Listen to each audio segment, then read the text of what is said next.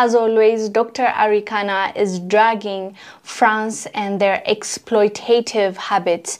Recently, she gave an interview to Al Jazeera and she had some interesting things to say about France and also the collective West. Watch this clip, we'll come back and discuss. There is a serious problem for the West for sure.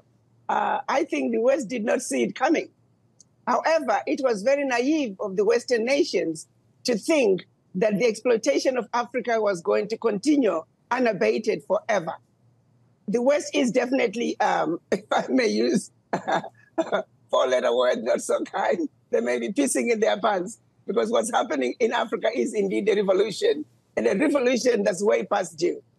So you see it as a revolution, but what kind of revolution is it in the sense that um, do you think this is throwing off uh, repression from France, from the United States, from other nations? What kind of revolution do you see is underway? Well, I like to think if I were to use the biblical terms, this is a revelation, a revelation among Black people. They're waking up and realizing that what has been happening is wrong, is wrong, is wrong, and change must come. And for true change to come, it must be brought by by the people. What you are seeing is an African electorate that is now awoken, that is informed. They understand the real issues. In the past, Africans have been misinformed, misled, and given false information and being thrown a shiny object and being told only the African heads of states are the problem. But now they understand the, the invisible hand and the role that the invisible hand is playing to make sure that Africa remains where they want Africa to be. The African heads of states, particularly those uh, heads of states of the former French colonies, majority of them were just puppets put in place to continue the same French legacy, which basically boxed them in, where it said you have no control of your military, you have no control of your natural resources, you have no control of your finances, and if you continue from those three areas, you are free to rule your country any which way you want. What power does that president have? And in the past, any president that has tried to back the system and do something about taking control of the financial resources, and I'm talking about African countries depositing their bank reserves with France. I'm talking about African countries um, giving up their natural resources, no value addition, France having first right of refusal for all the natural resources discovered yet, yet to be discovered, France companies having first right of refusal for all contracts, um, large, small, private, public. France having military presence in those countries, and France having the ability to invade them in the event that they feel their interests are being violated. France making sure that those countries can only be trained by France, the military can only be trained by France. Uh, the, uh, uh, the, the equipment, military equipment can only be bought from France. Come on now. Our people didn't understand all this.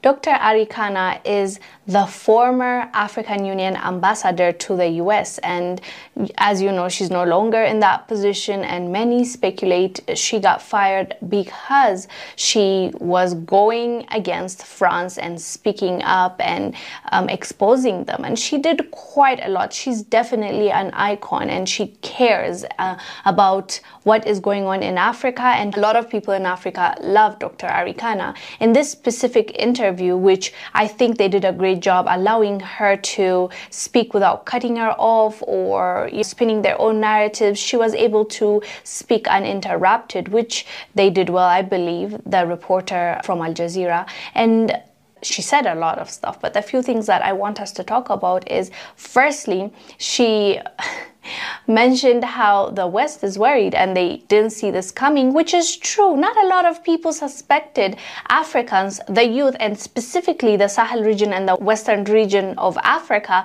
to rise up and say no more to exploitation, to puppet leaders, and just saying no to being treated like we're not human beings. So definitely that's something that a lot of countries did not see that coming but it happened regardless and we're happy about it but she also addressed that not everyone might have a good intention when it comes to coups and military juntas and that's a good thing to take note because if you believe every coup that is set up is by the people you might end up being shocked. So that's something we also need to be cautious about.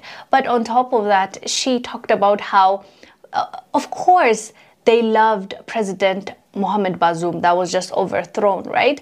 Of course, they loved him because he developed their country and didn't develop his own country. And that's the reason why they loved him. He did everything that they wanted him to do. He jumped for them if they say jump. He didn't question anything, and they even say that he's their ally. It's almost like a nickname. He's a Western ally. So, when you're a Western ally, what exactly are you doing for your people? Because we all know these Western nations only put themselves first. And maybe they might think about throwing you some crumbs here and there, but even that is for PR, even that is to tell you that they have done something for you or to come back and ask for more from you. So you know, whenever you hear a president or a leader in Africa, especially being a Western ally, you have to question his integrity or intentions. You have to side eye him somehow. But yeah, that's one of the things that she mentioned. Another thing that stood out for me from what she said was the fact that we have so much resources, right? For example, she gave an example of uranium, how uranium is being sold to France by Niger for, I believe, 90 cents per kg. But guess how much France is selling it for other Western nations? $200. So look at that difference. France is making more than 90% of the profit on their uranium that came out of our land. That's insane. That is crazy. That is something that, you know, even exploitation can't describe. The word exploitation is not enough to describe it. And they built their roads, they built their infrastructure, their education, everything that their people might need, and more. And now they seem to never have enough. And that is why we are here. Their greed is what pushed Africans to their limits. And that is why we're saying enough is enough. No more French exploitation in the Western region and no more US exploitation in other parts of African nations. Anyways, fam, let us know down below what your thoughts are about this. I am Wongel Zelalem. I'll see you on the next one. Bye.